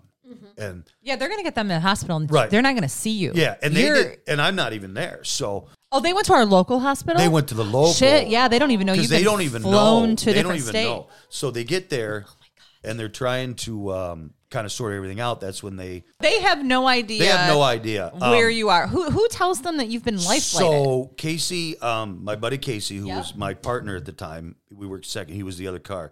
He he had been on scene. He left from there, and I don't remember if I told him. I remember at some point, you know, somebody needs to tell my wife, you know, don't freak her the fuck out, or you know, whatever you say in a situation like Right. that. Casey goes to the hospital, makes contact with my wife, and says, "It's bad." But he's talking. He was conscious. He was talking. This is where they're taking him they life flighted him. Um, and again, I don't want to put words in my wife's mouth or what she said, but on the way down there, they figured I was dead. Sure. Honestly. I mean, right. I Then get, it I would be get- bad. I uh, well, get then that. what happened? They're and I- preparing themselves. I'm giggling and it's not fucking funny, but when my wife and and and you know my entourage show up, um, My entourage. they show up. The first person to meet him is the um, chaplain. Oh, that's not ever No. good. God. No, What? I mean, And- it makes sense because they're actually there to help you. But Yeah, because your first thought is, They "Oh my actually- God, the Yeah. the greeter to Jesus has just come Yeah. to explain what happened." Oh, The which bridge to reminds God. me. I have to go. I, I need to tell this. I it's kind of out of the loop. So funny story about the accident. It was right down from my ex wife's house. I love this story. Now people always go. I've been married a few times. Um, right. So they're like, I was going to ask, you know, how does being a law enforcement officer affect your personal Oh life? yeah, no, definitely. So, So this is wife number three, this by is- the way. I'm on wife number three. Yes. Um. This is Happily married and she's Hap- a doll. yeah, She she's is. awesome. Um, so this is my second wife, um, or second That ex. was- was your yeah, ex. number two, and just down from her house. So I'm laying in this, I'm, I'm sitting in this car, right, and I'm trying not to die, Oh, God. and I hear this voice, Wes, The Grim Reaper right? shows up. I, I No, I'm hear, just kidding. I hear Listen. Wes, and it's my ex-wife's voice, and I go, motherfucker. I go, I have died, and this bitch is my escort to hell. Like she's here to greet me, right? Right? Yes. Like I'm like, how did this fucking happen? I'm dead. I'm in hell, and she's my tour guide. I, I get Is, at some point, did you just sigh and go, "Well, it was bound to happen. I just- I- this is how it was going to go and for then me." you know, and then obviously I heard other things, and I'm like, okay, I don't think I'm dead. Uh, you know, but I just remember it's like I'm in hell. And your second ex-wife showed up at the scene Yes. of your crime, of your Because she crime, was- of your uh, injury. yeah, and she was. Uh, it was out of concern. Of course it was, because again, everybody human. Now, remains friends unfortunately, with you. some other things happened uh, that, she, like, she tried to call my children who she was not close to. oh God. she, okay. no. she put me flying away in the holo- helicopter on Facebook. I didn't know that. Yeah, yeah. Oh shit. So Okay. So things you weren't super happy right, right. about. But long story short, the so I wasn't too far off. When I yeah. said So the that. funny part is, I thought I had died and gone to hell, and then I, and I'm like, this is bullshit. I didn't even get to plead my case. I didn't fill out an application. I want a lawyer. I just, I am in hell, and my ex-wife is my tour guide. So. without any sort of life review. Right. This is yeah. not I'm like, fair. no, I, I want to file an appeal. Did your So life flash before your eyes, Wes? it's not a real thing. I didn't think so. I did want to ask you. No, not a thing. No. Did you see any lights? see- Uh, I, Right. no, you don't see shit. you went deaf.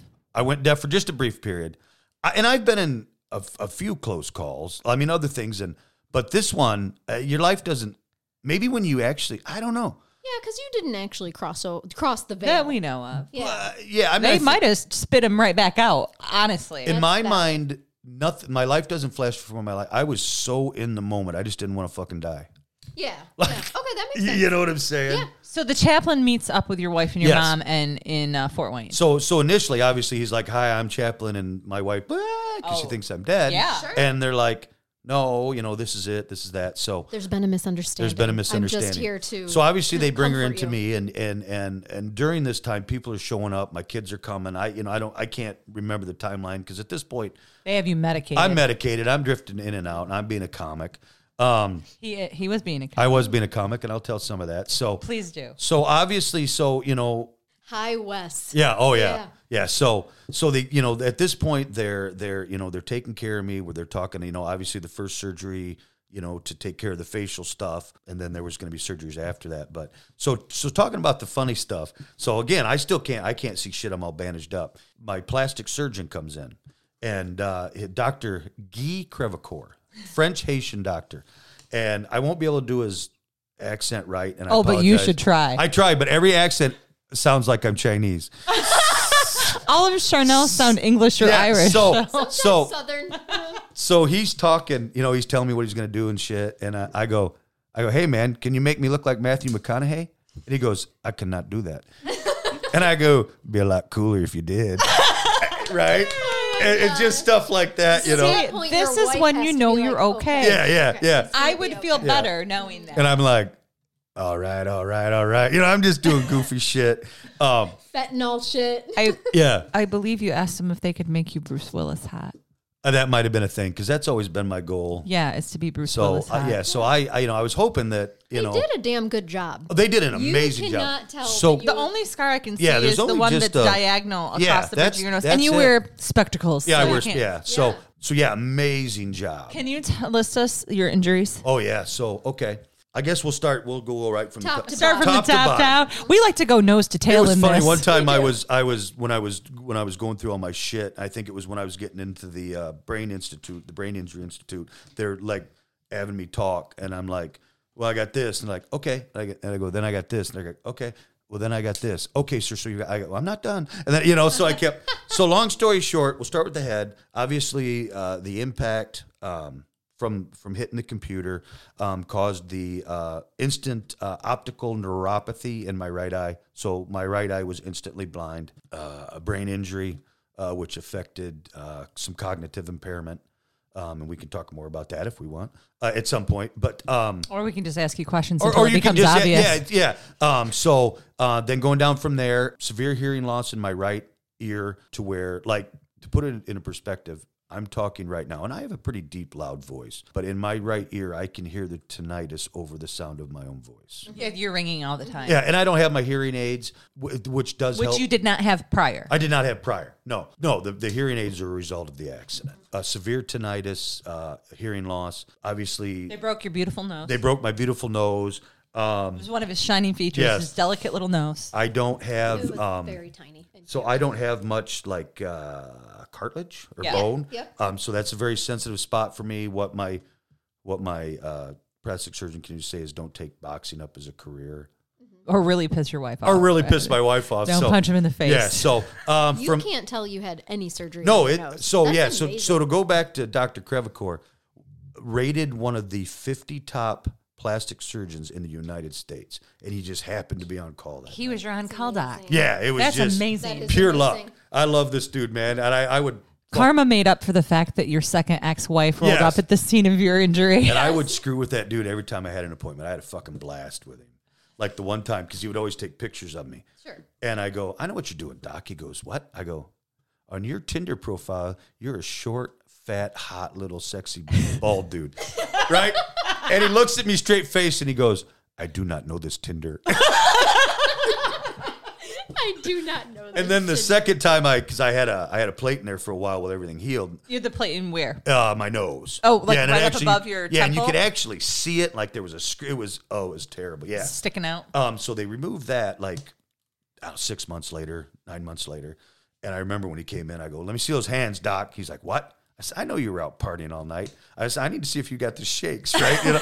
and he starts to kind of, he's like, what, what Why am, am I, I yeah, why partying? am I doing this? Why am I doing So, but okay, so going back down to injuries. So uh, I broke both my wrists. I detached my thumb. Oh God, it hurts. Yeah. Why does that bother me more than anything Oh. else you've said? Because you can feel that, Oh, right? and- yeah. So I've got, and I'm showing them a scar. So after uh, after my surgeries, because it had, it had tore the ten, uh, tendons and ligaments, they had to put a wire into my bone or into my bone so that the tendons and ligaments would grow back so I could use my thumb. thumb. And I still have nerve loss. Like when I do that, it like tingles and shit. And, and Mm-hmm. um, so, yeah, so broke this wrist, tore this, detached this thumb, broke this wrist, broke this forearm. I've got a uh, plate that goes His all the way left down. forearm. Left forearm. And then right leg.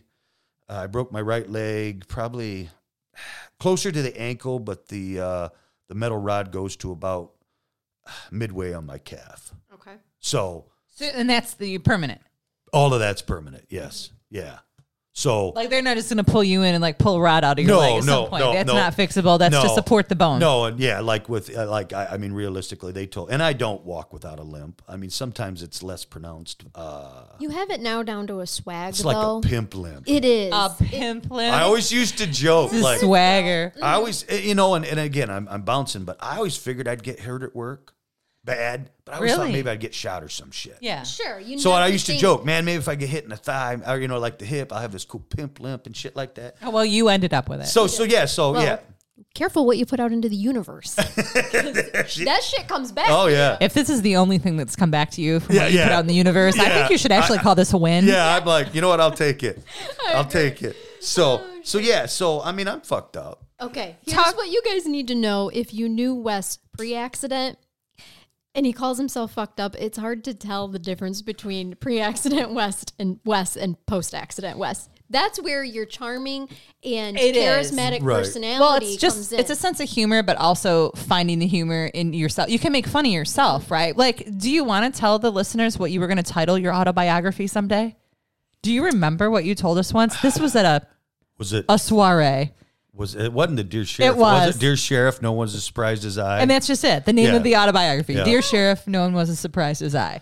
Like, the, it's, But I- it That's explains it. So another thing was because after the accident, accident, you know, everybody's oh, you're too tough to die, you're too tough to die, and I'm like, no, I just think I'm too fucking dumb to die. Yeah. So that's the name of my soon-to-be country album, Too Dumb to Die. Too dumb to die. Too dumb to die. So the autobiography is Dear Sheriff, Yep. and then Too Dumb to Die is Like- your music. Yes, Too and Dumb then to Die. When you do your interpretive river dance, what will that be? what will that be called? I don't know. I'll have to think about it. Yeah, I think it's um. What's the Pimp Lip. song? Uh, oh, sitting at a bar by Rehab. Oh yeah, yeah, yeah. Uh, so I think people probably want to know then, based off of your injuries, what ended up happening to you career wise after that? Because for most people, for most people, right here could be a career ender. Oh yeah, it very easily could have been. Especially when you say things like traumatic brain injury and- and brain Yeah, damage yeah. And, of some. And, and so to get into to some extent. that, when so there's an amazing, and I will. I'm, I'm going to uh, shout out. Is that what we call it on podcasts? Yeah, Is it shout 'em shout out. out. sure is. Uh, in Mason, Michigan, there's the Origami Brain Institute. They do injuries and they do, you know.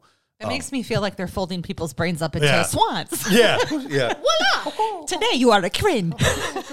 so um so yeah so and the only reason i was going up there is because they do they do physical therapy and things of that nature but they do my reason for going up there was uh, for eye therapy because Oh. obviously and i you know being blind in the in the in the one eye now only having the monocular vision that was a huge struggle sure. Well, you were still hoping at that point that there was hope. nah not at that You point. knew there wasn't. yeah no so Were they trying to therapeutically make? Why, why were they sending you there then? just so i could basically go through uh therapy to Learn how. learn Learning how to be a different eye and dominant. a lot of that was yeah learning to be different eye dominant and Okay. learning to they almost like it sucked like it was very rare that i didn't throw up or dry heave after a session I believe it. or i would have to stop in the middle of it because i would get sick because now you're only dealing with one eye even though like i mean and, and obviously you guys you know the, the listeners can't see it but my eye looks normal It does. it reacts to light. It does the same. So It moves the so same all way the that's other one good. does. Yep. But I have only got the one eye to deal with, so that eye takes on all of it. Mm-hmm. So Mm-hmm. they had to basically one of the things they had to do is desensitize me to like motion. Like they would sit me in a chair and they'd take a ball and they like it was attached to the ceiling and they they'd fling that fucker and it'd go back and forth and I'd have to follow it Mm-hmm. or there was a thing called the wheel of death. I mean, that's what you called Right, it. that's what I called it. I actually call those Ferris wheels. Yeah, yeah. So Wheel of Death, where it like had things where you could put pegs in it, and it would spin, and they would call out pegs, and I would have to follow the pegs. And, Oh, that makes Oh, me want to. God. God. Yeah. No wonder why you vomited. It was so. I would with two eyes. but and I still, I, st- I still occasionally, depending on things, will get nauseous or um, I had really bad vertigo. Oh my god, it was terrible. So, um, so that's why I went up there. So they're doing my intake, and we're filling out paperwork and shit in this little room, and all of a sudden the lady kind of looks at me weird. She goes, um, "I'll be right back." Oh no, you don't ever want that. No, and so my wife looks at me. especially if you're at the clinic. And, and my wife, and, and you guys know my wife. So my wife looks at me when she leaves the room and she goes, What the fuck did you do wrong? I go, I didn't do nothing wrong. I said, This isn't on me. Well, you must have done something. No. So, they- and that's just, you know. So, love it. So they get back in the room and with this other chick, and she's looking serious as a heart attack. And she goes, Have you been tested for any type of uh, brain injury or cognitive impairment? I go, No. You know, No, I'm like this all the time, ma'am. I was Yeah, just gonna say, yeah. no, that's I- just yeah. me. Normally, I so make like jokes. I had gone to a neurologist and they'd done checks and they'd done you know so there was nothing. And the thing about brain injuries is that uh, nine times out of ten there's nothing you can see. Right. Sure. So and we had already discovered like my wife had already seen some things and um, behavior changes. behavior changes. Um, Did you like do the dishes without being asked? Because No. I would be like So- freaking out at that point. so with the with with my cognitive impairment, a lot of it, uh, and it still is if I if I'm stressed or tired, but uh, my short term memory. Oh, So my wife was still working thirds and I was home by myself and I would do things like I would cook pot of soup for two hours. Yeah, it doesn't like take that. Not like it was cooking, like, oh, I'm simmering it, like on high, out of the can, um, you know, takes two minutes. And I would literally I would Lose two leave hours? I would leave doors open, I would let the sink run. It just it just things went away. I, I mean and that was a big part of it, but also not being able to process things, not being able to control my emotions like I used to be able to, you know, things of that nature. I was also uh, diagnosed with what they call neurofatigue, oh, which okay. basically My brain is tired. my brain is tired. And, and what they describe it as is most people, when they go to bed, when you wake up in the morning, you know, your brain battery is 100%. Nope. Nope. So for me, yeah. And then even- Most people, Right. my ass. Anybody who works in the lines of, I haven't Right. woken up with anything better than a 75% brain in 20 years. Right. So the way they describe it in me is I I realistically my brain will never charge to 100%. It's impossible. It might get to 50. So you have a Samsung. Yes, I've got a I've, I've got a shitty brain battery. Okay. And so but and it depletes rapidly and when it's done, it's done. You cannot one of one of the misconceptions that a lot of people have is that oh you can push through it. Well, you can't. You No, can't you right. can't. I mean, it'll come to point if I try to push past that point, I mean, I will become physically ill. Like it, it's it's rough, but Mm-hmm. it's your brain. it's your man. brain. Yeah. So, but so I went, you know, but I did a lot of therapy for that. Um, kind of got that back. So, you know, that's not something I deal with a lot. Um, but people that know me well sometimes will be like, "You just asked me that," or you know, little things like Mm-hmm. that. Okay. Yeah, yeah, yeah. Or I'll say, like, I'll walk into, like, let's say I'll walk into my cab's room. Hey, man, you know, I've got this interview at three o'clock, and then like two minutes later, like, did I tell you I had an interview? Like, it's just little things like that. Mm-hmm. Yes, you did. Are Yes. they just, do they, just, are, they, are they used to this now? Everyone has been awesome. Now, I want to make sure that everybody knows you have been released to come back to work. Like your brain Yes. is Oh, working to the appropriate yeah, yeah, yeah, capacity yeah, for yeah, law yeah, yeah, enforcement yeah. now. Yeah. You're just letting us know that you still have those those moments Correct, that yeah. brain Small fatigue. moments. Mhm. Um, and you know that there are certain days like do you do you ever wake up and are like, yeah, so today's gonna be a day I can't go in. Yeah, and and and, and My brain is not okay today. So and maybe I'll I'll lead up to that with how I got back to work. So about about a week into it, two weeks into it, I called what's um MCOLS, which is the licensing for law enforcement in, in the state of Michigan. And I told them what was going on. I asked what their criteria was. And they said, "Well, you have to have all of this to get into a police academy and to get hired. Once you're hired, he said, we have 18,000 cops in the state of Michigan. We can't track all of them." So from that point on, once you're hired by an agency, it's up to the agency what the standards will be. Oh. So I was very fortunate, uh, especially with, and again, I'm going to put a shout out. We had a, a change in administration. We got a new sheriff, Mm-hmm. uh, new sheriff, new undersheriff. You know, we had a lot of changes, and they were absolutely incredible. Uh, worked with me, and basically, the discussion was that I would come back as a as a detective sergeant. So I got a promotion, plus I, I get to do detective work. So Which probably could have happened a long time ago in terms of your skill should set. have happened a long time. Yeah, I was being. uh, I tend to be real neutral here. Yeah, I probably don't have to be. no, you don't. So- you don't. I neither does Charnel. Yeah. I'm the only one that no, ever has so to I- it remain should have neutral happened here. years before this. I mean, I, I, you know, but that's a different story. Well, I think it's important too, and I hope that our listeners recognize this as we talk all the time about police officers who shouldn't be cops, and and I think you and I have talked once before about how there's a difference between police officers and cops, and that's why you don't find that term offensive like some. oh people yeah, do. no, I. You're I, a cop. Um, I'm, pre- I'm a cop. I- yeah, if you have a good one who really knows how to work not only the street but the investigations, you do anything you can to keep them if they're still capable of working, and that's Yes. what you found with this new Well, and administration. again, I, yes, they, I was very fortunate that they realized that I was an asset, and you could have retired. I could have retired. I could have medically retired. Medically retired, Medically yeah. reti- I didn't want to. It was very important to me. And again, it's probably stubbornness on my. well, you're part. young. You I'm just young. turned fifty. Yeah, I just turned fifty. So well, you'll be no, I'll Oh, you'll be, 51, in, March. it. Yeah. Yeah. Well, next weekend. Yeah. Um, But but at the time of the accident, I was 47, right? yeah. 48, 47, 48, What year was it? Nin- 19, 19? 47. And I, I I was very displeased with the fact that I would, if I would have medically retired, I was not going out on my own terms. Fair enough. And it became a goal for me and part of my rehabilitation, if you want to call it, uh, that I did get back to work. So that was, I set that goal and, and achieved it. and achieved it. Yeah. So So, what type of things do you get to do now as a detective sergeant? You you kind of met your career goal through all of this, right?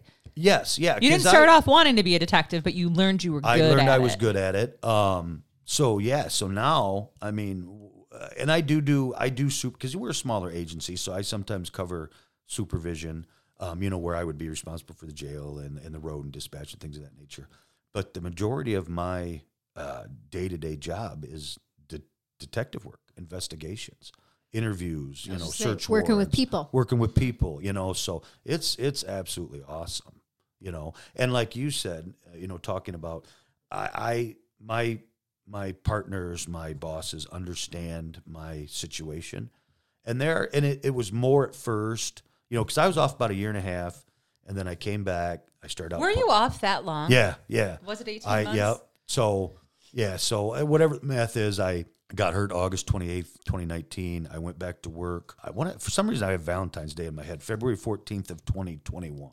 Okay. Okay. So whatever the you know. And at first it was part time. I didn't actually go back completely full time till the end of May. Like I started out literally like ten hours a week. That makes Oh, and it was all I could do. For You sure. know, like the first day was a three hour day and at the end of it I was just Right. No. You have to retrain Yeah. your brain. Yeah. And what's funny about brain injuries, haha, is um, even good things with my situation will wear me out. Oh, like, definitely. like for example, my brother and I went to a metal concert Thursday night or Wednesday night, whatever the hell night it was, Wednesday night. I hope you forgot your hearing aids for that too. Yeah, yeah. Well, at that point, I'd already broke them. So, Oh, okay. um, but even fun things like having my grandchildren come over. They came over yesterday, and I love my grandchildren. Love being They with make them, you tired. Uh-huh. but they make me tired. So even good things make me. Well, tired. large social settings too. All three Yes. of us were recently at a charity event Yes. because I host the chi- um, child abuse prevention ball, and we were all there and with our significant others. But I can imagine being around that many people for that long. You're like, I'm It's- ready yeah. to get out of Well, here. and unfortunately, like me trying to, to destroy your blinds here in the room. Um, she didn't. Did you see it? did. He Yeah. mostly just ran into them. So- it was very graceful, and no one was going to say anything. You know, it wasn't I- like you monster trucked yeah, it. right, right. So, unfortunately, one of the big issues with only having one eye is you run into shit. And so, in, in, in situations like that, like where you've got close proximity to tables and whatnot, I, I run into shit. I run into people. Well, and that's because it happened later in your life too. Right. My dad, for example, has been blind in one eye since he was about three. It was the proverbial "don't you'll poke your brother's eye out with a stick," and that happened. Oh God! So his eye moves around normally, by the way, but it doesn't dilate correctly. Like it's always well, it's always dilated. Right. It doesn't react. He is a fantastic shot. He's a great driver. He just it- Yeah. because he was able to accommodate it. yeah. It's pretty hard to retrain a forty-seven-year-old It is, brain. yeah, and it's still you know, and and and and you learn tricks. You learn like uh, if people are, are are watching me, I move my head a lot because I have to because. I mean, I have to, you know. To, Well, to it's see situational this, I ha- you awareness, know, right? Yeah, Occupational So- hazard. You're always aware of your surroundings, Yeah. and now you have less uh, visibility on one side. right? So- and depth perception is a huge thing. Okay. Like I remember, I was going to impress my uh, uh, uh, my uh, casework. I'm like, look, I'm getting used to it, and I put something on a put something on a table, and it fucking fell off. And I'm like, so depth perception. to is, do that. Yeah, se- depth perception is huge, but I was just making a joke. It's fine. yeah, of course, then COVID happened during all that, so that made it even weirder. Oh yeah, definitely. Um, I- I'm good. I'm a social person. Um, but big situations like that, I, I it- there are some difficulties. But most of the people I'm close with know, and people at work will stand on my right side and wait till I see them, and then like just Like to be funny. to fuck with me, yeah. oh, Which- so those are those are just But- good friends. And, and again, you know, nothing's nothing's. T- I mean, especially in in our careers, you know, in, in law enforcement, there's nothing that is sacred. There's nothing that's out of bounds. And so the fact that I'm able to make jokes and other people um, make jokes, like my buddy uh, Justin uh, calls my wife my seeing eye wife I love that. you know so the fact that we can like i'm always like i you know every time somebody will say something like oh that's going in the lawsuit you know right. yeah you know so Maybe no. you know you're making fun of me with my disability so but eh, you- So something completely unfair. Like you said, you always knew that you probably would end up at some point injured at work or on the job. I Yeah. must. This wasn't what you saw coming, though. no i thought it'd be a lot cooler Yeah. my- right. i'll be honest i and, and that believe it or not i've read a couple articles and there's a great article i don't know the dude's name he was a cop and and the, and, and, and the title of the uh, of, of the article is it would have been so much easier if i would have died And that's not even to be morbid, but you No. can understand Yeah. why in And some of his so, arguments. because, yeah. and you did not want to die. Let's I did be not clear. want to die. No, no. But I wanted it to be a lot cooler. Like, like I feel like it'd be a lot cooler if I was all I was messed up like this, but like I got shot and like saved a baby or some shit. You know what I'm saying? I do. I do understand. You what were mean. responding to a domestic though, and I want people to understand. I don't care if that was a verbal argument or anything else, or somebody just being a dick. You were responding quickly to n- non-emergency, which is Right. why there were no lights and sirens heading over because it could have been bad. Oh yeah, it could have been real Coulda bad. And again, escalated you know, domestics in, in, in all honesty, you know, you go back and you think of all the hot, hot calls, you know, rolling in on a you know a man with a gun call or a you know a, a, a breaking and entering in progress or an assault in progress, whatever. You know, you're rolling into that shit like I could get fucked up. Mm-hmm. I mean, you're dialing in, you know, but you're like shit could go sideways. Mm-hmm. Well, shit has gone sideways at calls for you before, and Oh, I- yeah. we've been at this for a while. But I'm going to ask you a couple. I mean, you've had some pretty interesting moments on people's decks. And, Oh, and yeah, things like yeah, that yeah. too. I mean, any of those that you care to share, so people can understand just all of the pitfalls and downfalls. Uh, which of one was the law deck? Is that enforcement. where they rode the dude down the I stairs? think that might be. I think that might be it. Where I rode. Yeah, Like a So- horse. So my buddy and I Giddy up. my buddy and Wil- Wilmer and I go out, and it's like this time of year, maybe a little warmer, but it's like there's kind of like some snow, but then there's mud and shit. And this dude was like, him and his wife were going through a divorce, and he was stalking her, and there was a PPO, and he'd assaulted her, and like he would call and go, "I love you, baby, please come back." And then the next, like we'd listen to the message, the next call, and I'm I'm laughing just because this dude was nuts, so I'm making fun of him, Right, not right. not the victim. That's what we do. here. Yes. So like he'd be like, "I love you, baby. Please come back. I'll change." And the next call, be like, "I fucking hate you, you fucking whore." You know, it's like, Yes. holy shit. Oh, yeah, we're familiar. So, Yep. so he was threatening to go over and shoot her. So we show up, and he's on the phone, and I'm like, "You need to come out here." And he's like, "I'm on the phone. I, I don't give a fuck. You're on the phone." And I'm like, "You need to step out." He's like, "I'm not going to talk to you guys." He starts to go back into the house. Well, at that point, we he was going to be arrested, so I advised he was under arrest. That did not go well. Um, he didn't. He objected. he objected, and I was the only one up on the deck. My buddy, I think, had gone around because he hadn't oh, like check in because the guy hadn't come out of the house yet or some bullshit. So we're wrestling on the um, on the porch. I get to the point where I realize that uh, I can throw him down the stairs. this may end the confrontation. So, and, and honestly, that was the thing. I was not that I was looking to harm the guy, but I was looking to stop his aggression. Right. So I end up kind of doing this half-ass bone to china chop karate move, whatever you want to call it, judo, and do you know judo? I do not. I No. saw it on No. TV. Did you stay at a Holiday Inn Express last yeah, night? no, no. So basically, like we do, my my martial art is what we call bowl in a china shop. Um, so I was able to get him thrown up, down on the stairs, but as I did that, I kind of fell, tripped, and I ended up on top of him. So what it was described as my partner ran to my aid was that I was. s- Sledding or sliding down the hill using or the steps using him as a slide, right? So my buddy, That's the, is that the one where I rode the guy down the stairs? I rode the guy yeah, down the rode down- stairs. So my buddy, the way he tells this story is he's this majestic beast, this, and he's running towards him and he's jumping over yard gnomes and Slow shit. motion, slow like- motion, like, uh, he's jumping Baywatch. stuff and to get to me. But what happens when he gets to us? It's muddy and he can't really stop. And as we come down the stairs, we hit him, and so Oh we all end up on the ground. We we basically just take his legs right out from under him, and we all end up in this heap, right? So we finally get him arrested. We get to jail. We're all muddy, like in the mud, dude's mud photo. The whole right side of his body is just covered with mud and shit. So- That's like funny mug shots. We would yeah. get. So Yeah. so yeah. Oh my god. Oh, all right. So we're we're probably needing to tie some things up here, but we're in a current climate where this is my opinion, and you tell me if you agree or not. Somehow, law enforcement has gone from being in a career to a job, Yeah. and there's just not a, a lot of incentive, I think, for some people to do it, and maybe some people go into it ma- not for the right reasons. Yeah. I mean, Why? Why would you, at this point in time, with the right person, encourage them to go into law enforcement? Can Can you still do good in this job? so so so here's where how I put it because I get it all the time from people like not necessarily people I know that are real close, but like for example, my my my brother had a friend and we were at a, a cookout or some shit, and they're talking to me about their son who was 18 at the time, and I said, "Uh, here's the first thing. I said, the child that you send into law enforcement is not going to be the child that you get back. Understand that. You know, he's going to be a different person. But I said at the same time, if this is what he is meant to do and what he was born to do, there's nothing else that's going to to, to suffice. There just isn't. Right. Like I thought about it, you know, when I got hurt, it's like, what the fuck am I gonna do? There's not anything else. I, I can't build shit. I can't fix shit. I can't do anything. But Comedy Central. well, I could be a co- yeah, I'm potentially maybe a comic. We'll see what people Judo think. master. Judo master, bull in a China Por- shop. Pornhub. Yeah, Pornhub. Only pants.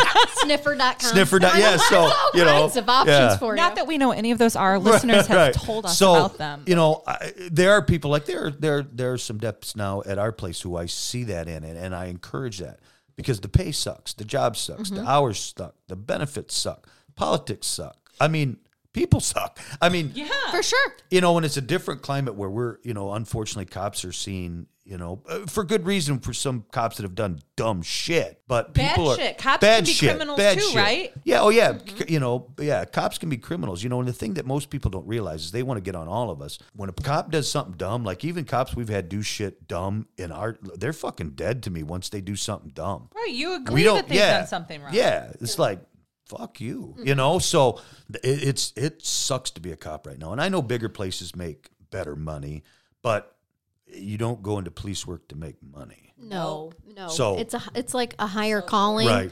Yep, that you either have or you don't. right so Um, and I would to piggyback off when you said that a cop is dead to you if they do something dumb. Yeah. Don't you think part of that is because you have to trust them literally with your life? well yeah you're so, in like- situ- yeah you're in situations where you have yeah when you're in a, you know when you're in the shit it's something hot when you hear lights and sirens coming or you hear your partner show up on scene or you're fighting with somebody you know you're just hanging on till somebody gets there you've got to trust that person Mm-hmm.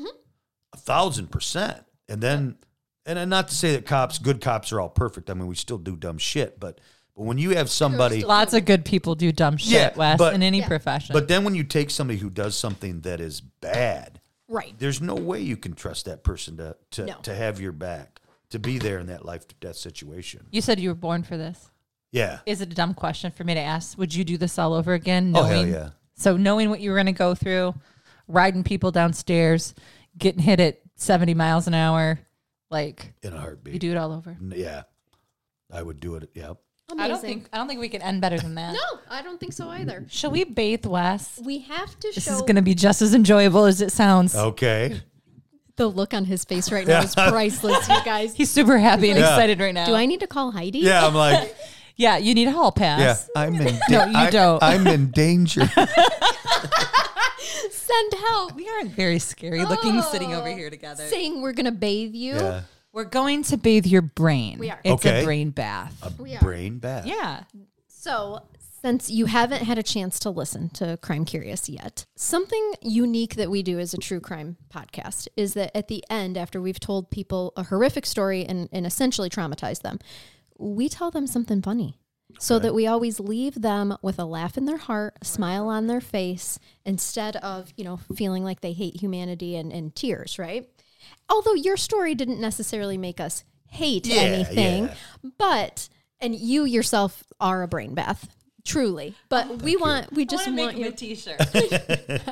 I am a brain bath. I am afraid. I am a brain bath. Um, so we're gonna we're gonna read for you a funny story Okay. that I think that you'll have empathy for just as a man with a penis. Okay. All right. It was shared by Kangaroo Sack Jason, as a Which matter of I have fact. been playing with this the whole time. we're on almost two hours here at And I content. have, Kangaroo sack, Jason. Yet another person has fallen victim to Yes. your smooth sack. yeah. Yep, I, It, when he listens, if he would like to send me one, that would be Oh, we've got awesome. one better for you. We actually, and by we I mean Charnel, because I can't contract for stuff. But Charnel, tell him about our our twenty percent off, right? Uh, yeah, uh, it's ten percent off. I think Oh, it is ten percent for um, Rubal's. Rue Balls, who makes these, Balls. actually is a sponsor of ours. Oh, really? Yes, and so you can go on their website and share the um the code is crime ten, Okay. and you get ten percent off of your own genuine King I am Rusak. going to purchase one. we are. I in- absolutely love this thing. we're considering having them made with the Crime Curious logo on that them. would be awesome. Wouldn't it? Yeah, it's it's become a Very real cool. thing. We actually thought that if we put our side profiles on them too, they might get stroked more often, and that's a, that's another option as well. I don't look good from the side. My nose is too big. You're right. I actually think. Do you look? Did you want to turn around? Then? Yes. Oh, okay. I was full frontal for me. Yeah, I don't. Nobody likes their side profile. No, it's I don't true. Here's this is from the Daily Mail. 'Kay. Okay. The title is "Bungling Doctor Mistakenly Amputates Patient's Penis After Wrongfully Diagnosing Him with a Tumor." Oh, shit. What was the your doctor's name again?